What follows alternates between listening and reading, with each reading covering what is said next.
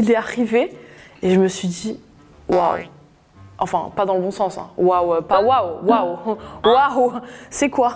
Qu'est-ce que c'est? Nous sommes en 2017, je sors d'une rupture avec mon premier amour avec qui j'étais restée pendant 3 ans et demi. Donc j'ai décidé de me mettre sur Instagram et de commencer à poster des petites photos, etc. pour penser à autre chose.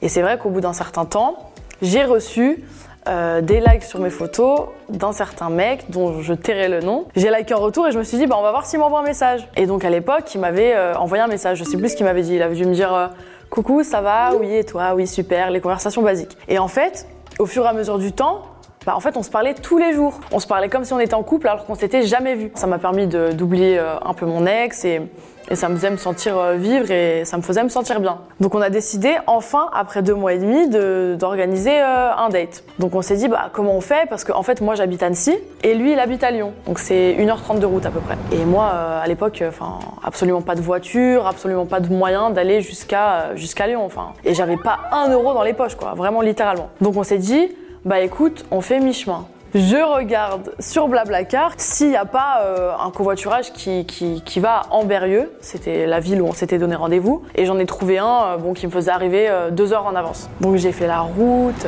j'étais stressée, je m'étais préparée, maquillée, bien habillée. Donc j'arrive là-bas, donc déjà je sais absolument pas où j'atterris parce que je connais pas du tout cette ville, je savais même pas quoi faire. J'étais dans la rue comme ça, dans la ville, je faisais des tours, je faisais les magasins. Arrive l'heure du restaurant. Donc il est arrivé, je l'attendais à proximité du restaurant, c'était un petit resto tranquille, hein, rien de fou. Bon, déjà, il faut savoir qu'il faisait nuit. Donc j'imagine même pas s'il faisait jour. Il est arrivé et j'ai regardé son visage. Je pense qu'à ma tête, ça s'est vu.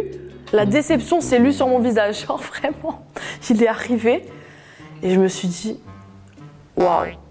Enfin, pas dans le bon sens, hein. Waouh, pas waouh, waouh, waouh, c'est quoi? Qu'est-ce que c'est? Donc, grosse déception quand je vois son visage qui ne ressemble absolument pas à Instagram, catfish. Mais le pire arrive. Donc, je lui ai dit bonjour. Et quand on s'est dit bonjour, on s'est fait un smack. Parce que vu qu'on se comportait comme des gens en couple par message depuis 2 mois, on s'est fait un smack. Mais j'étais tellement dégoûtée. Donc, on a commencé à se parler, etc., commander à boire, à manger et tout. Quand il me parle, je vois ses dents, une catastrophe, un chantier. À la limite, il aurait pu être laid, mais avoir un bon délire et être gentil, au moins ça aurait rattrapé le truc. Mais non, là, il n'y avait rien qu'à laid, catastrophique. Et en fait, moi, ça se lit direct sur mon visage quand il y a quelque chose qui ne va pas.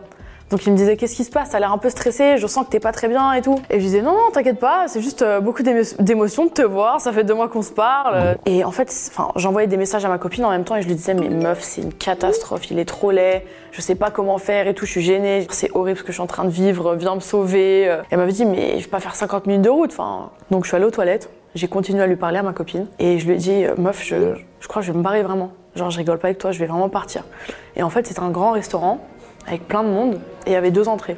Et en fait la table, elle était placée à un endroit qui faisait en sorte que si j'ai envie de m'évader par l'autre sortie, il va pas me voir parce que c'est dos à lui. Et je me suis dit, est-ce que je vais vraiment faire ce que j'ai envie de faire? Même s'il me plaît pas, par respect pour lui quand même, je devrais rester jusqu'à la fin du repas. J'ai réfléchi, qu'est-ce que je fais? Et j'étais vraiment trop une peste à l'époque. Donc je suis vraiment partie du restaurant par l'entrée dos à lui, donc il m'a absolument pas vu. J'avais quand même très chaud qu'il me voie. Donc je sors du restaurant, je vais dans des petites ruelles à côté et tout, et je me dis waouh, c'est vraiment une dinguerie ce que je suis en train de faire, c'est vraiment trop une dinguerie. Et en plus, je suis à 50 minutes de route de chez moi, comment je fais pour rentrer? Je commence à appeler ma copine, viens me chercher, je t'en supplie, je sais pas comment faire, viens, c'est la merde et tout. Et elle pouvait pas, elle avait pas l'argent pour mettre toute cette essence et pour payer les péages et tout. Du coup, dernière solution, chose que je faisais vachement à l'époque, qui est très dangereux d'ailleurs et qui n'est pas à reproduire, j'ai fait du stop. Bon, évidemment, entre-temps, vous imaginez bien que j'ai reçu plusieurs messages du mec avec qui j'étais au restaurant qui me disait « T'es où? Tu fais quoi? Tout va bien? Ça va ?» Je pense que dans sa tête, il devait croire que je suis malade et que j'étais en train de vomir, j'en sais rien.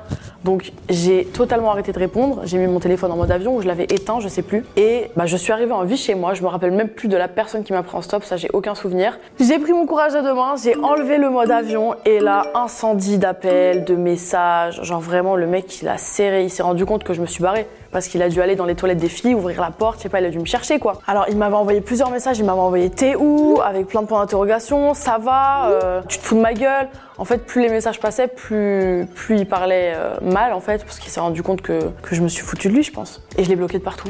Je lui ai pas du tout répondu, en fait. J'ai vraiment été une grosse lâche et je n'ai plus jamais entendu parler de cette personne. Honnêtement, là, on peut le dire, c'était le date le plus catastrophique de ma vie et je pense pas que dans mon existence, on puisse faire pire.